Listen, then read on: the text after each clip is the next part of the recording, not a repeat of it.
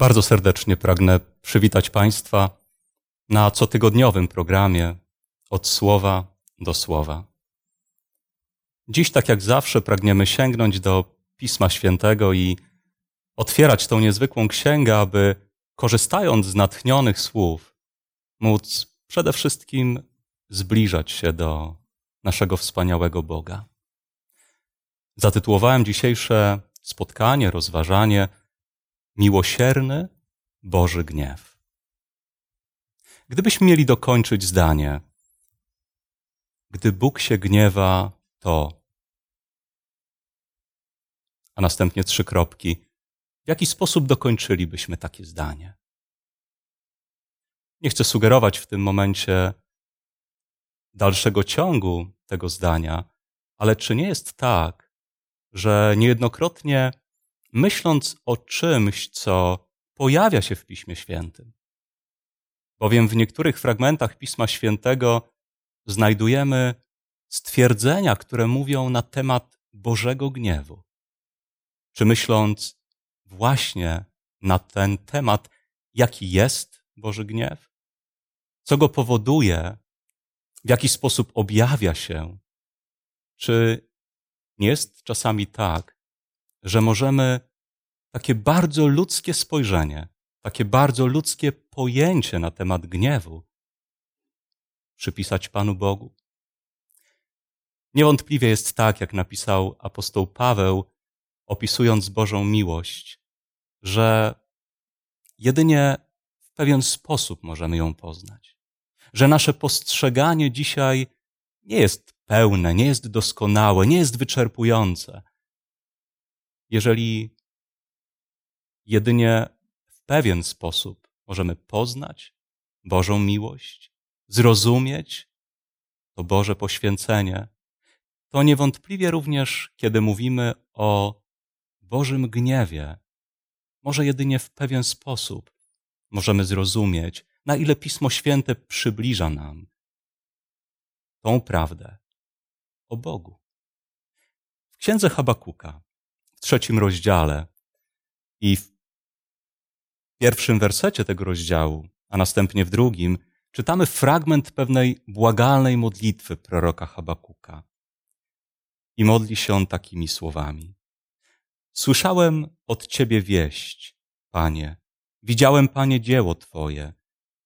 W najbliższych latach tchnij w nie życie. W najbliższych latach objaw je. W gniewie pomnij na miłosierdzie. Habakuk zna sytuację ludu Bożego tamtych czasów i wie, że drogi, którymi ludzie chodzili, czyny, które wypełniały ich życie, niestety nie były najlepsze. Wie, że mogą w pewien namacalny, realny sposób odczuć coś, co może być określone jako Boży gniew, jako pewien brak aprobaty Bożej dla pewnego postępowania. Ale w tej modlitwie Habakuk mówi, Panie, ale w tym gniewie pomnij na miłosierdzie. Drodzy, gdy za chwilkę będziemy czytać pewne fragmenty Pisma Świętego, myślę, że okaże się, iż w tym gniewie Bożym jest bardzo wiele miłości, jest bardzo wiele miłosierdzia. Że on nie jest takim gniewem, jakim często, patrząc na ludzkie zachowania, możemy określić właśnie postawę gniewu, oburzenia, które jest udziałem człowieka. Miłosierny, Boży gniew, płynący z Jego miłości. Popatrzmy na kilka fragmentów Pisma Świętego. Przede wszystkim, jakim gniew Boży nie jest. Gdy otwieramy Ewangelię Łukasza i rozdział 9, znajdujemy tam zapisaną historię od wersetu 51, mówiącą o tym, jak to apostołowie, gdy przechodzili przez Samarię razem z Jezusem do Jerozolimy, ich zadaniem było, niektórych z nich, znaleźć miejsce, w którym Pan Jezus mógłby się zatrzymać, przygotować Mu miejsce na spoczynek. Ale tamtejsi ludzie, jak czytamy w 53 wersecie tego 9 rozdziału, nie przyjęli go. Droga jego prowadziła do Jerozolimy. A w następnych słowach czytamy tak. A gdy to widzieli uczniowie Jakub i Jan, rzekli: Panie, czy chcesz, abyśmy słowem ściągnęli ogień z nieba, który by ich pochłonął, jak to i Eliasz uczynił? A on, obróciwszy się, zgromił ich i rzekł: Nie wiecie, jakiego ducha jesteście. Albowiem Syn Człowieczy nie przyszedł zatracać dusze ludzkie, ale je zachować. Kiedy oburzeni uczniowie, rozgniewani uczniowie, bo w ich postawie widać ogromny gniew, na to, że ludzie nie przyjęli Chrystusa do swojej miejscowości.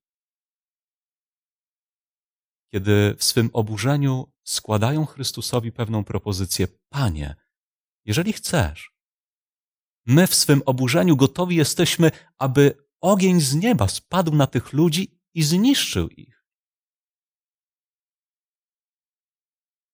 Wtedy Pan Jezus uspokaja tych uczniów swoich. To byli bracia Jakub i Jan, którzy przez Chrystusa nazwani byli synami gromu.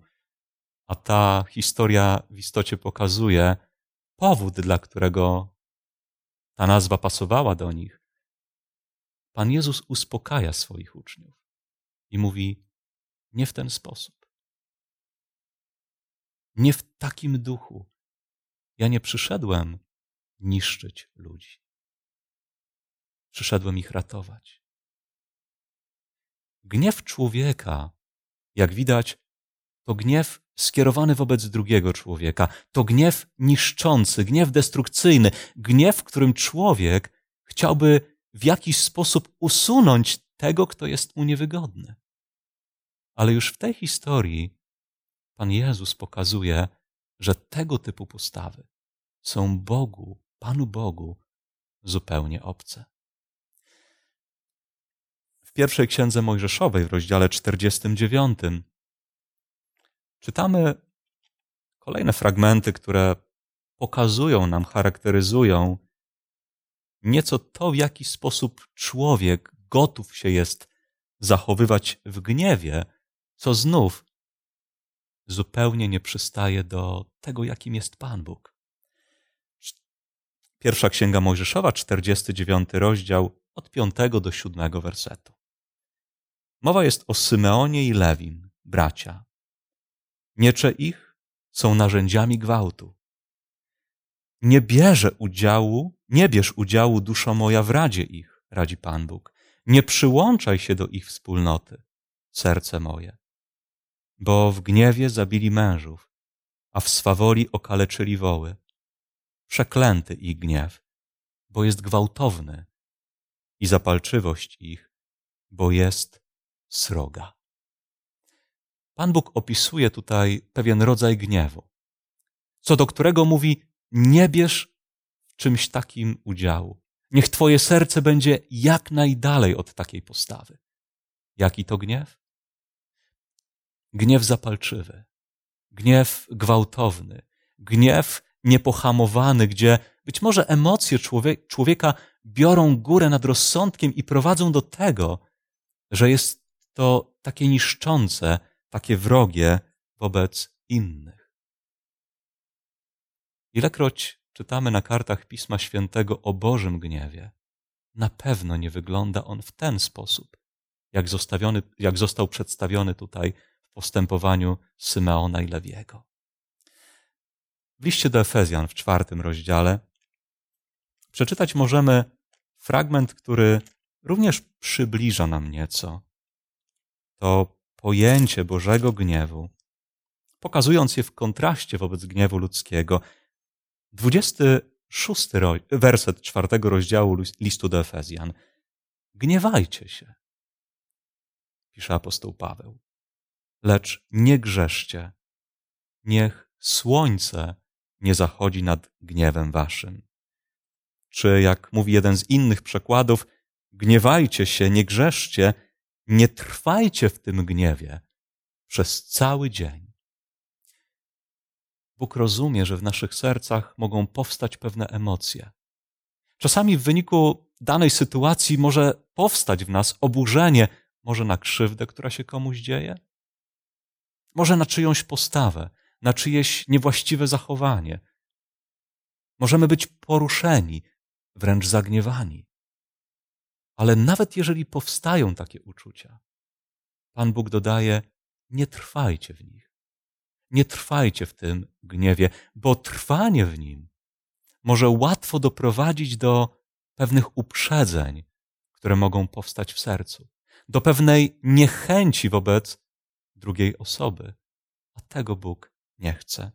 Dlatego też, jak dalej czytamy w tym rozdziale i w wersecie 31, wszelka gorycz, zapalczywość, gniew, krzyk i złorzeczenie niech będą usunięte spośród was wraz z wszelką złością.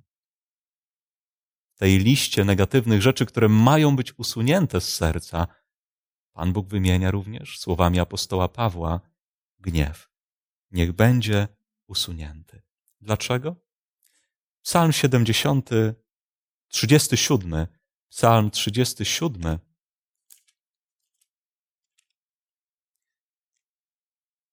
i werset 7 oraz 8 tego psalmu służą nam radą, a także wyjaśniają bliżej ten powód, dla którego Pan Bóg chce, aby gniew był usunięty z serca człowieka. Czytamy tam tak. Zdaj się w milczeniu na Pana i złóż w nim nadzieję. Nie gniewaj się na tego, któremu się szczęści. Zaprzestań gniewu, zaniechaj zapalczywości. Nie gniewaj się, gdyż to wiedzie do złego.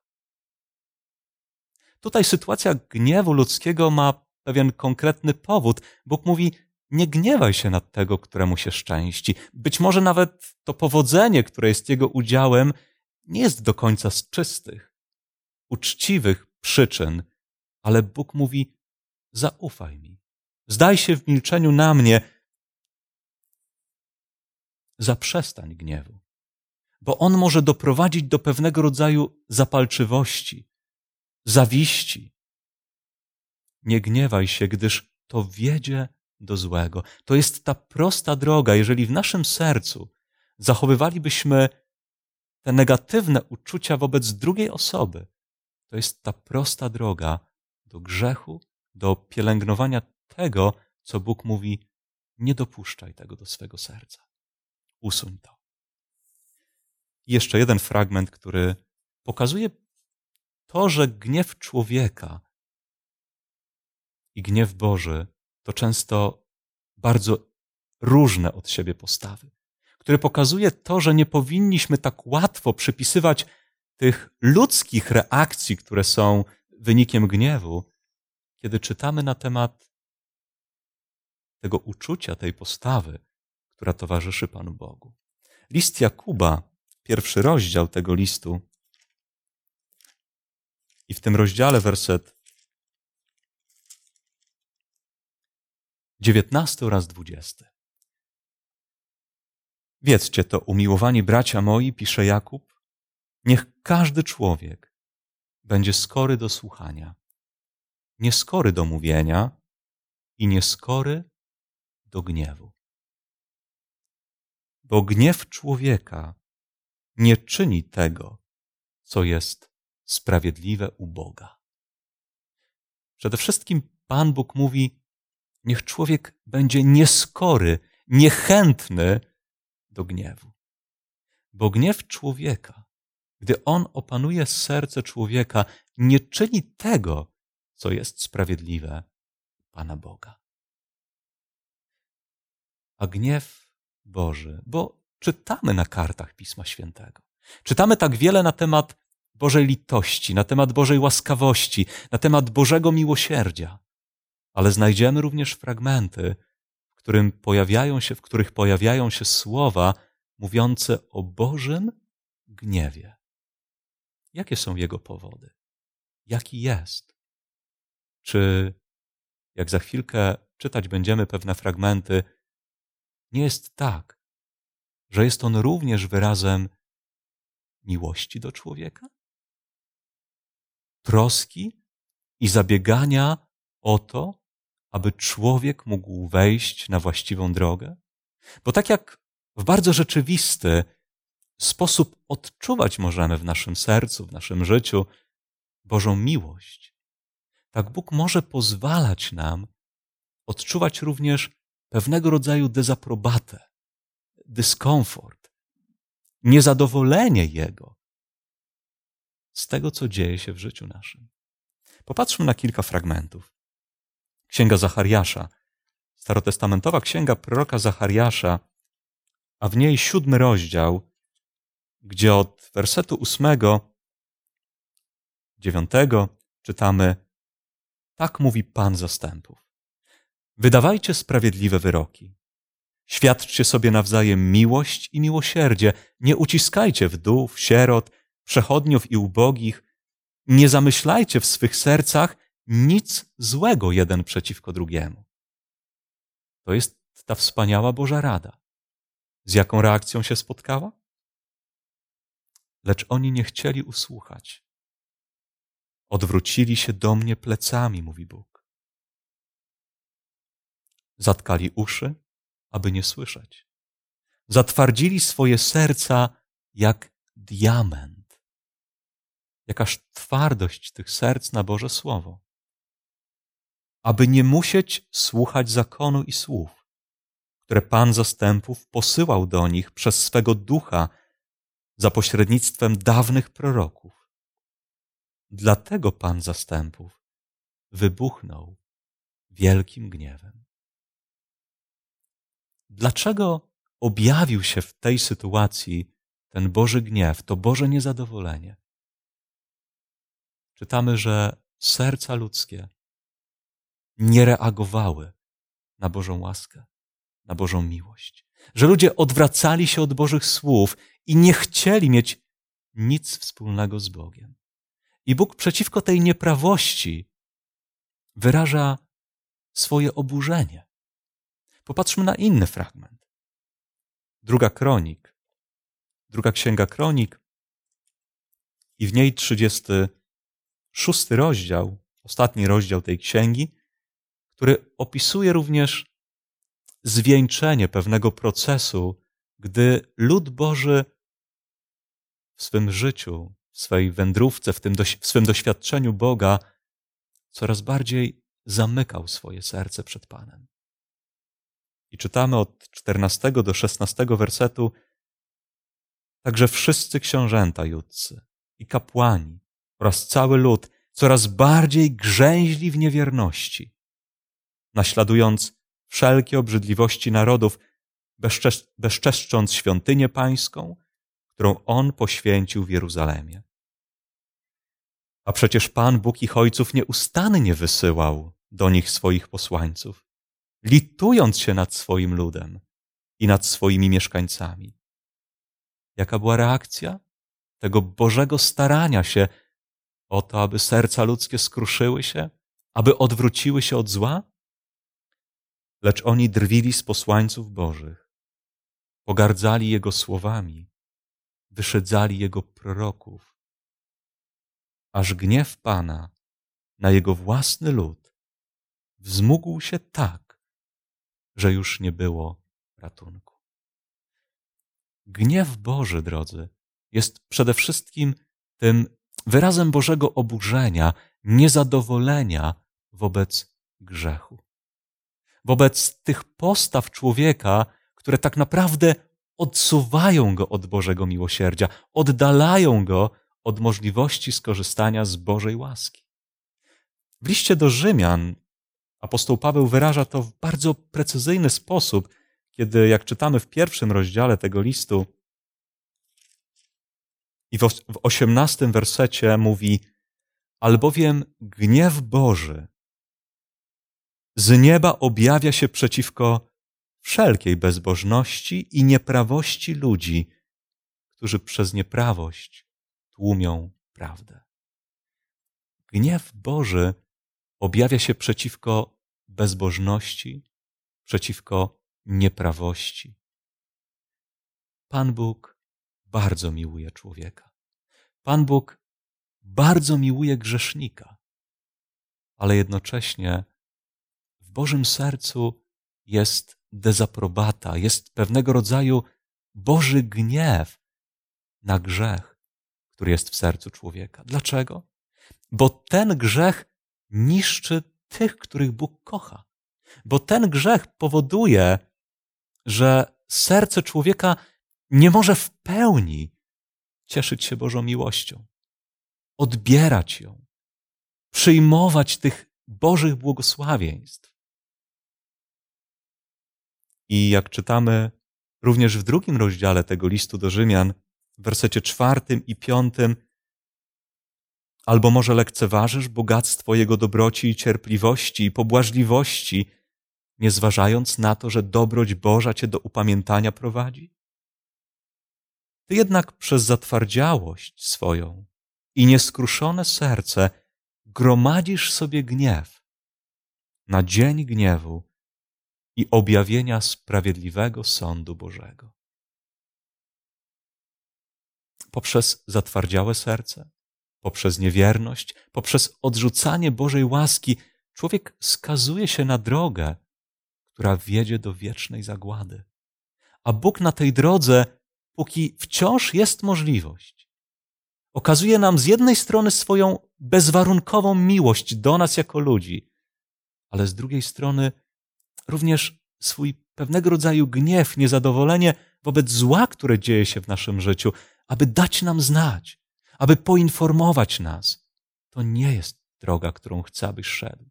Aby póki można zatrzymać nas, abyśmy nie doszli w końcu do tego dnia, w którym nagromadzimy sobie gniewu, który ostatecznie doprowadzi do wiecznej zagłady człowieka. W drugiej Księdze Mojżeszowej, w 34 rozdziale, kiedy Mojżesz ma możliwość znalezienia się w Bożej obecności, kiedy dostrzega ogromne Boże miłosierdzie, Jego litość, Jego cudowność, jednocześnie wymieniając Boże cechy mówi: Panie, miłosierny, łaskawy, nieskory do gniewu.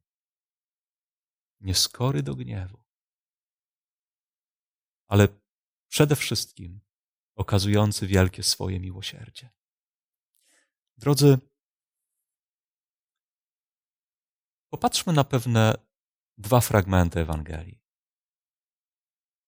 i na postawę Boga, Jezusa Chrystusa. Fragmenty, które mówią, pokazują, dają nam pewnego rodzaju możliwość dostrzeżenia, czym jest Boży gniew. Jak objawia się. Czytaliśmy przed chwilką te fragmenty, które pokazywały, że jest to gniew przeciwko nieprawości, przeciwko grzechowi, przeciwko złu, po to, aby ratować człowieka. Spójrzmy na pewne 2 fragmenty. Jeden może z najbardziej znanych zapisów Ewangelii, pokazujących pewnego rodzaju święte oburzenie, które wypełniło serce Zbawiciela. Ewangelia Mateusza, rozdział 21, to tam czytamy o tym, iż od 12 wersetu wszedł Jezus do świątyni i wyrzucił wszystkich, którzy sprzedawali, kupowali w świątyni, a stoły wekslarzy i straganych handlarzy gołębiami powywracał. I rzekł im: napisano, dom mój będzie nazwany domem modlitwy, a wy uczyniliście z niego jaskinię zbójców. Oto mamy Chrystusa, który stojąc w swym majestacie wypowiada te słowa oburzenia, dokonuje wypędzenia tych, którzy znajdowali się tam wtedy w świątyni. Jak za chwilkę zobaczymy, nie wszystkich, ale tych, którzy powodowali, że ten Dom Boży stał się miejscem, które bardziej przypominało, zgodnie ze słowami Chrystusa, jaskinię zbójców. Co spowodowało takie Boże oburzenie? Oburzenie Chrystusa. Oto świątynia miała być miejscem, które ilustrowało tą Bożą drogę zbawienia grzesznika, które pokazywało, że dzięki złożonej ofierze, która wskazywała na Chrystusa Jezusa, dzięki przelanej krwi zwierzęcia, która jedynie wskazywała na tą rzeczywistą ofiarę, którą miał złożyć Mesjasz, człowiek dostępował łaski Bożej, człowiek dostępował miłosierdzia Bożego. Wiele osób przychodziło do świątyni, szukając tam, u tych, którzy służyli w świątyni również, zachęty, pokrzepienia, pocieszenia, wzmocnienia w swych życiowych zmaganiach, modlitwy i pokrzepienia, aby na drodze życia znajdować siłę do odrzucania pokus ku złemu. Ale miejsce to w czasach Chrystusa nie było takim miejscem.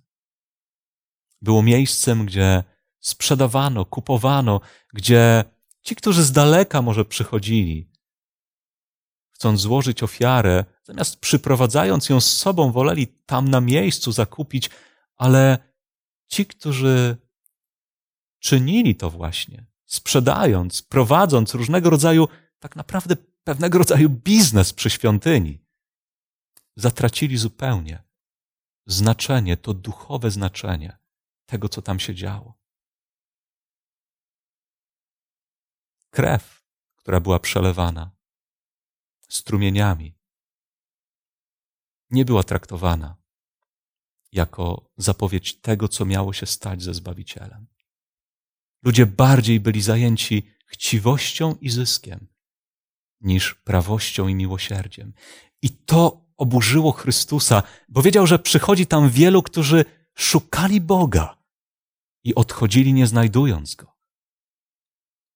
I ta postawa Chrystusa, ten majestat, kiedy boskość przebija przez człowieczeństwo, kiedy wielu ucieka stamtąd, moglibyśmy powiedzieć, że objawił się pewnego rodzaju gniew. Gniew Boży, gniew Chrystusa. Ale jaki on był? Jaki niezwykły, jaki dziwny. Bo gdy patrzymy na człowieka, który jest tak zagniewany po ludzku, to właściwie nikt nie ma ochoty, nie ma pragnienia nawet zbliżyć się do niego. Raczej każdy chciałby usunąć się, odejść dalej. Ale kiedy patrzymy na to oburzenie Chrystusa, widać w nim zatroskanie, widać w nim miłosierdzie. Dlaczego? Przeczytajmy werset 14. Wtedy, kiedy wielu uciekało z tego miejsca, czytamy: przystąpili do niego ślepi, chromi w świątyni, a on ich uzdrowił. Przystąpiły do niego również, jak inne zapisy Ewangelii mówią, sprawozdając o tych wydarzeniach, przystąpiły dzieci. Ludzie potrzebujący, ludzie znękani. Ich ta postawa Chrystusa nie odrzucała, bo dostrzegli w nim i w tej postawie nie coś, co byłoby gniewem przeciwko człowiekowi, ale coś, co było wyrazem niezgody na ludzkie pewne praktyki, ale właśnie po to, żeby ratować człowieka, żeby dać mu możliwość skorzystania z Bożej łaski. To był gniew, w którym było jednocześnie zaproszenie dla każdego znękanego, dla każdego potrzebującego. Jest miejsce dla ciebie tutaj. Chcę, żeby to był dom modlitwy, w którym znajdujesz Boga, w którym przeżywasz z Nim szczególny czas bliskości, Jego błogosławieństw. Jeszcze jedna scena pokazująca pewien gniew Chrystusa, gniew Boga. W Ewangelii Marka w rozdziale 3 znajdujemy zapis historii, gdy Jezus znalazł się w synagodze, a był tam człowiek z uschłą ręką. I jak czytamy w tym 3 rozdziale, podpatrywali go ci, którzy byli tam zgromadzeni, przede wszystkim Żydzi, kapłani, czy uzdrowi w sabat, żeby go oskarżyć? Wtedy rzekł do człowieka, który miał usłą rękę, wyjdź na środek. A do nich rzekł, czy wolno w sabat dobrze czynić, czy źle czynić? Życie zachować, czy zabić? A oni milczeli. Panowało wśród ludzi takie nieprawdziwe przekonanie, że przyniesienie pomocy, choćby w postaci uzdrowienia w sabat, w ten święty sobotni dzień, byłoby naruszeniem przykazania, gdy w istocie było jak najpełniejszym jego wypełnieniem, przestrzeganiem w tym duchu, który wyznacza mu Chrystus. Ale zgromadzeni tam ludzie nie rozumieli tego. Objawili swoją małostkowość, wrogość wobec Chrystusa. Jak czytamy w 5. wersecie tego 3. rozdziału, Jezus spojrzał na nich z gniewem. Zasmucił się z powodu zatwardziałości ich serc. Rzekł człowiekowi, wyciągnij rękę. I uzdrowił go. Pan Jezus spojrzał na tych ludzi z gniewem i zasmucił się. Bo był to gniew połączony ze smutkiem. Ze smutkiem, że taka nieczułość wypełniła ludzkie serce. Ze smutkiem na taki brak wrażliwości. Drodzy, są takie sytuacje w życiu, gdzie pewnego rodzaju oburzenie, gniew, niezadowolenie jest tym, co nawet powinno nam towarzyszyć. Kiedy nie możemy zaakceptować może ludzkiej krzywdy, może nieszczęścia, które ktoś komuś czyni. Ale ważne jest, jak czytaliśmy w liście do Efezjan, aby człowiek nie trwał w pewnej emocji oburzenia, która może doprowadzić do wzbudzenia niechęci w jego życiu. Niechęci wobec drugiego człowieka. Jeszcze jeden fragment, który chcę przeczytać, zanim za chwilkę będziemy mogli wysłuchać utworu muzycznego. Może włączyć się również w rozmowę, kierując pytania, do których będę chciał się odnieść. Otóż w pierwszym liście do Tesaloniczan, w 5. rozdziale i w wersecie 9 oraz 10 czytamy tak. Gdyż Bóg nie przeznaczył nas na gniew, lecz na osiągnięcie zbawienia przez Pana naszego Jezusa Chrystusa, który umarł za nas, abyśmy, czy czuwamy, czy śpimy, razem z Nim żyli. Bóg nie przeznaczył nikogo, aby ostatecznie doświadczył tego gniewu wyrażonego w wiecznej śmierci. Dlatego, że Jezus Chrystus przyjął na siebie, na swoje serce, wszelki gniew skierowany przeciwko grzechowi. Jezus, oddając swoje życie za nas, mówi, przeznaczam was na osiągnięcie zbawienia. Oby nasze serca były otwarte na Bożą miłość, na Bożą prawość i oby nie było w nich akceptacji dla postaw, czynów, słów, które powodowałyby w naszych sercach to odczucie braku aprobaty z Bożej strony dla tego, jak żyjemy, jak czynimy. Niech Pan Bóg prowadzi nas swoimi drogami i błogosławi nam. Amen.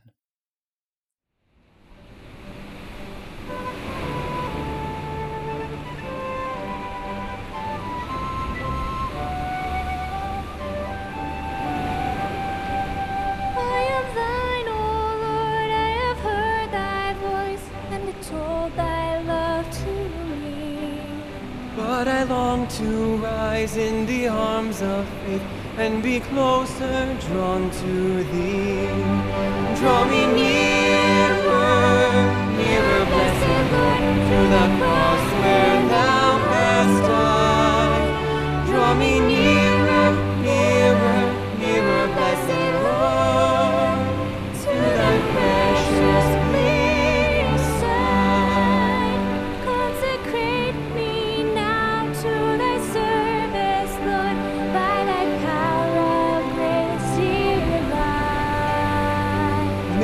eyes, oh Lord, up with a steadfast hope, and my will be lost in Thine.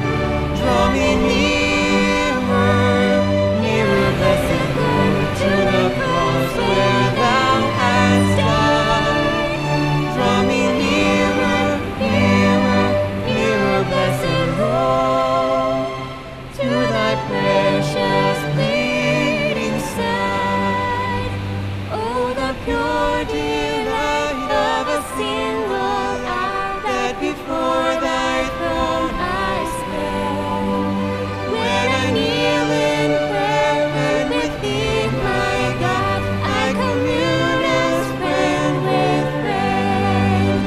Draw me nearer, nearer, blessed Lord, to the cross where Thou hast died.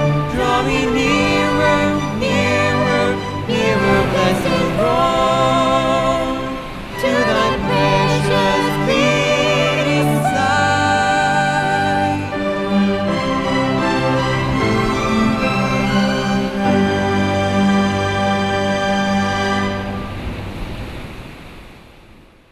Witam serdecznie po przerwie. Bardzo cieszę się, drodzy Państwo, że jesteście, że bierzecie udział w tym programie, w tej audycji, również poprzez fakt, że z Waszej strony spłynęło kilka bardzo ciekawych, naprawdę interesujących pytań, za które serdecznie dziękuję. I chciałbym poświęcić teraz ten czas, który jest przed nami, aby przeczytać je i spróbować porozmawiać na poruszone w nich tematy. Ryszard napisał w ten sposób. Czy Jezus podczas rozpędzania kupców ze świątyni nie wykazywał gniewu świętego? Rzeczywiście poruszaliśmy tą historię, gdy Pan Jezus z powodów, o których wspomniałem, wypędzał kupców ze świątyni. I myślę, że wszystko, co czynił Bóg, było święte. Wszystko, co czynił Jezus również na tej ziemi będąc, było święte. Było czyste. Nie było w tym najmniejszych znamion grzechu. Całe Jego życie było niewinne. Dlatego również w tej sytuacji, w tej postawie Chrystusa, jak najbardziej możemy użyć tego słowa, które zostało zasugerowane. To był pewnego rodzaju święty gniew, święte oburzenie na te postawy, na tą sytuację, która wtedy tak bardzo zamykała wielu ludziom drogę do Boga w miejscu, w którym oni mieli tego Boga odnajdować, w którym mieli przybliżać się do Niego. Zbyszek pyta, nie są odosobnione też u adwentystów nauczanie, że Pan Bóg nie zabija. A te wszystkie opisy biblijne, gdzie zapisano, że to kogoś zabił, Potop, Sodoma, Uzza, Ananiasz i Safira i tym podobne, to są tak tylko zapisane, jak to ówcześni rozumieli, że wszystko czyni Bóg? Czy ma pastor jakąś radę na tego typu poglądy? Co z nimi zrobić? Pozwólcie, drodzy, że zacznę odpowiedź na to pytanie od przeczytania fragmentu z Księgi Objawienia. Księga Objawienia i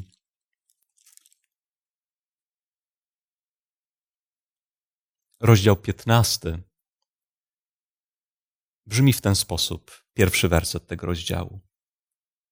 I widziałem inny znak na niebie, wielki i dziwny, 7 aniołów z 7 ostatnimi plagami, gdyż na nich zakończył się gniew Boży. Apostoł Jan mówi o gniewie Bożym, szczególnie w kontekście ostatnich wydarzeń. Plag, które spadają na niepobożnych. Na tych, którzy nie chcieli skorzystać z tej łaski, którą Bóg oferował. Ale ten znak, który widzi Jan, został określony w ciekawy sposób. To jest coś dziwnego. To jest coś dziwnego, że Boży gniew ma spaść na człowieka. To jest dziwne. Dlaczego? Pan Bóg jest dawcą życia. Pan Bóg jest tym, który stworzył człowieka, a w zamiarze, w zamyśle człowiek miał istnieć wiecznie. I nawet gdy człowiek upadł w grzech, ten Boży zamysł się nie zmienił i Bóg podjął ten plan działania, plan ratunku, aby dać człowiekowi możliwość przebaczenia. Bóg okazuje tak wiele łaski człowiekowi. I nawet jeżeli dzisiaj człowiek z powodu swojego niewłaściwego postępowania zdaje się odczuwać w swoim sercu właśnie ten brak aprobaty, taki gniew, to jest w tym również wiele łaski, wiele takiego wołania, aby człowiek powrócił ze złych dróg. Ale jednocześnie Pan Bóg zapowiada na kartach Pisma Świętego, że nie będzie tolerował grzechu na wieki, na zawsze. A to znaczy również, że ci, którzy postanowią złączyć swoje życie z grzechem, z nieprawością, którzy nie przyjmą Bożej łaski i ratunku, nie będą mogli istnieć na zawsze. Bóg daje życie, On jest dawcą życia, ale Jego prawem również jest zakończyć życie, jeżeli człowiek nie zechce skorzystać z tej możliwości Bożego ratunku. Również te fragmenty, które zostały tutaj przytoczone, niektóre z nich jak Sodoma, Gomora czy potop, pokazują pewne działania, w których Pan Bóg długo okazywał łaskę, długo okazywał miłosierdzie, czy to mieszkańcom przedpotopowego świata, czy to mieszkańcom Sodomy i Gomory, posyłając swoje dzieci, swoich ludzi tam, posyłając aniołów. Ale to spotykało się z notorycznym odrzucaniem tego Bożego miłosierdzia. I również kiedy patrzymy na te wydarzenia, jak choćby właśnie Sodoma i Gomora, gdzie spadł z nieba ogień, gdzie Bóg pozwolił, aby skoro ludzie odrzucili tą Bożą łaskę, On odsunął się i On dopuścił, sprawił, że spadł z nieba ogień, który zniszczył mieszkańców tych miast. Czytamy w liście Judy, w 1 rozdziale, jest to list krótki, 1 rozdział, w 7 wersecie, że Sodoma i Gomora stanowią taki przykład kary ognia wiecznego, pewnych ostatecznych rozwiązań, które Bóg poprzez te przykłady pokazuje, że jeżeli człowiek nie skorzysta z Bożej łaski, z Bożej miłości, czeka go ostatecznie koniec życia. I nawet jeżeli nie musimy używać tutaj słów, bo one rzeczywiście mogą brzmieć bardzo tak ostro, tak jak tutaj Zbyszek mówi, że Bóg zabija. Nie. Bóg przede wszystkim chce dawać życie. W Księdze Ezechiela w 33 rozdziale tej księgi, w wersecie 10 oraz 11 czytamy tak. Ty, synu człowieczy, mów do domu izraelskiego. Tak mówiliście, zaiste ciążą na nas nasze występki i nasze grzechy i z powodu nich giniemy. Jak mamy żyć? Powiedz im, jakom żyw, mówi Wszechmocny Pan, nie mam upodobania w śmierci bezbożnego. A raczej by bezbożny odwrócił się od swej drogi, a żył. Zawróćcie ze swoich złych dróg. Dlaczego macie umrzeć, domu izraelski? Boża Ewangelia jest bardzo uczciwa. Bóg mówi, dlaczego macie umrzeć? Możecie żyć. Ten znany fragment Pisma Świętego z Ewangelii Jana, 3 rozdziału, 16 wersetu. Bóg umiłował świat, dał swojego Syna, aby każdy, kto wierzy, nie zginął, ale miał życie wieczne. Tak naprawdę ostatecznie będzie można albo mieć życie wieczne, albo zginąć na wieki. To jest Boże prawo do zadecydowania o losie ludzkim, o wiecznym losie ludzkim, ale Bóg zadecyduje w odpowiedzi na wybór człowieka, który bądź to zechce skorzystać z Bożej łaski i pomocy, bądź też powie nie i doświadczy czegoś, co dla Boga będzie dziwne, ale doświadczy tego zniszczenia, tego ognia, o którym czytamy, który spali i który zniszczy na zawsze grzech, ale również tych, którzy swoje życie z grzechem zaspolili. Człowiek doświadczy tego, jak znów Księga Objawienia mówi, czystego gniewu Bożego, gdzie nie będzie już łaski, nie będzie już miłosierdzia, bo ono zostało w pełni odrzucone i Bóg już nie wywierał tego wpływu na serce człowieka, bo ten wpływ był niemile widziany przez człowieka, niezaprobowany, odrzucony. Jeżeli w ten sposób mogę, nieco obszerniej może, ale odpowiedzieć na to pytanie. Ryszard pyta ponownie, jaki gniew przejawia Bóg, kiedy ludzie nie byli posłuszni wobec prawa Bożego, na przykład podczas ukarania czcicieli cielca z drugiej Księgi Mojżeszowej, z 32 rozdziału. To pytanie może wiąże się nieco również z tym poprzednim. Pan Bóg, drodzy, przejawia przede wszystkim gniew przeciwko czynom człowieka, nie przeciwko człowiekowi. Nie jest to gniew zapalczywy, nieprzejednany, jak czasami może być udziałem człowieka. Jest to gniew, w którym jest litość i miłosierdzie, w którym jest próba ratunku człowieka. Ale są historie, w których człowiek przekroczył może pewne granice i w których, gdy Bóg objawiał swój brak aprobaty dla pewnych postaw, to gdy ludzie nie chcieli skruszyć serc, nie chcieli pozbyć się tego, co było przyczyną Bożego gniewu, ginęli. I jest wiele takich historii w Piśmie Świętym, które pokazują, choćby ta przywołana tutaj właśnie dotycząca sytuacji, gdy naród izraelski uczynił sobie złote cielce, złotego cielca, aby czcić go zamiast Stwórcy, zamiast Boga.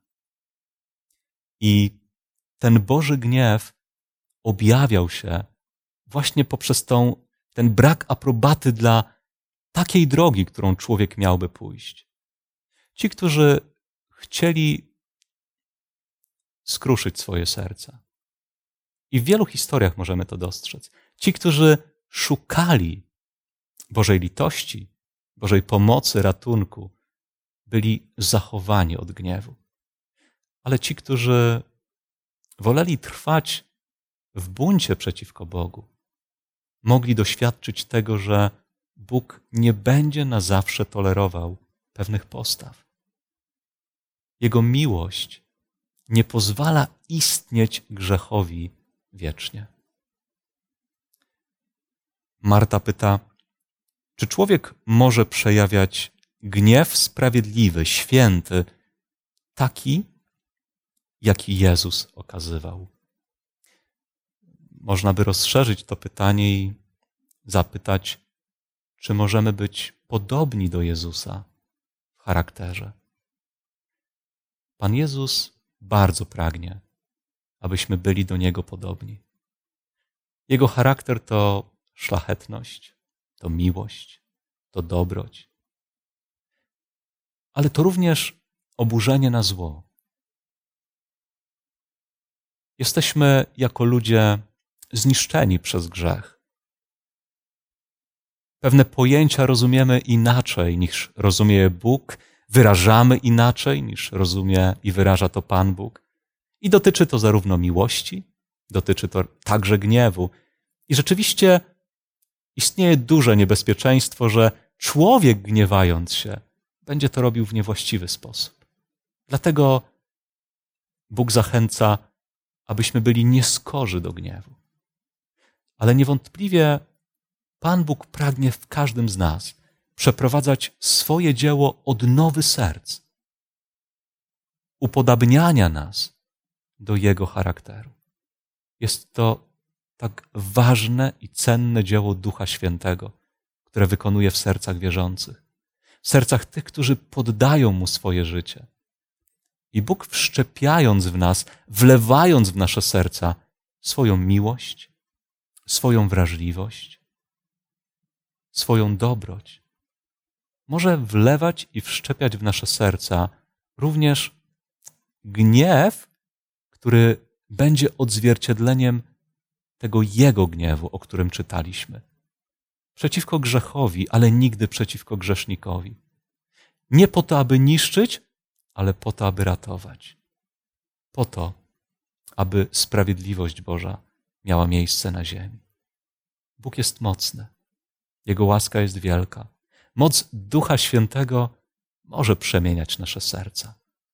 Może czynić nas nieskorymi do gniewu i może czynić nas, jeżeli potrzeba, aby okazać pewne oburzenie, czynić to rzeczywiście w Duchu Chrystusa.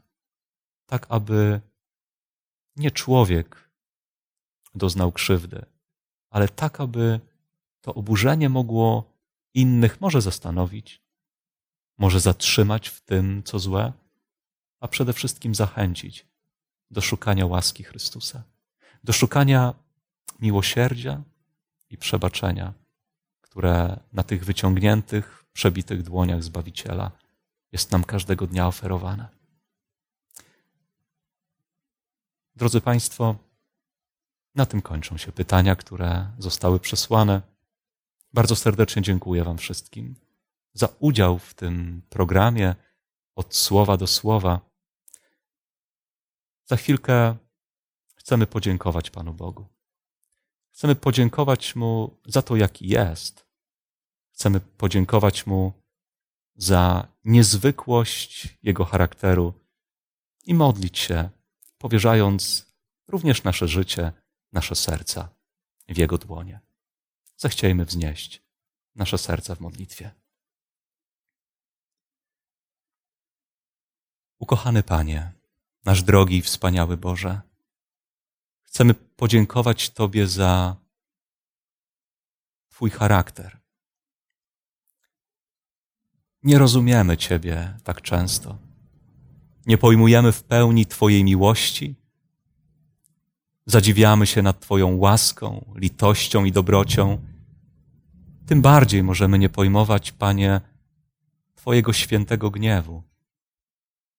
Ale dziękujemy Ci, że przede wszystkim przychodzisz do każdego człowieka mówiąc: pragnę, abyś był ze mną na wieki. Pragnę uratować Cię na zawsze. Dziękujemy, że pozwalasz nam w naszym życiu nieraz odczuwać właśnie Twój gniew, który mówi nam, że może coś jest nie tak, że coś powinniśmy porzucić złego i niewłaściwego, że w ten sposób sygnalizujesz nam zło, które znalazło się w naszym życiu, a jednocześnie pokazujesz na swoje miłosierdzie. Pokazujesz na ukrzyżowanego Zbawiciela, mówiąc: to dla Ciebie, ratuj się, póki jeszcze jest czas. I dziękujemy, że jeszcze jest czas. I pozwól każdemu z nas z tego czasu skorzystać, z Twego miłosierdzia, z Twojej łaski, abyśmy nie musieli doświadczać tego dziwnego dzieła, kiedy ci, którzy nie skorzystają z Twojego daru zbawienia, doznają Bożego gniewu, który przyniesie wieczne konsekwencje zagłady. Panie, ratuj nasze życie, naszych bliskich, tych wszystkich, których mamy w swoich sercach. Prosimy Ciebie o to bardzo serdecznie, oczekując pokornie Twojego dalszego prowadzenia i błogosławieństw. W imieniu Pana Jezusa Chrystusa. Amen.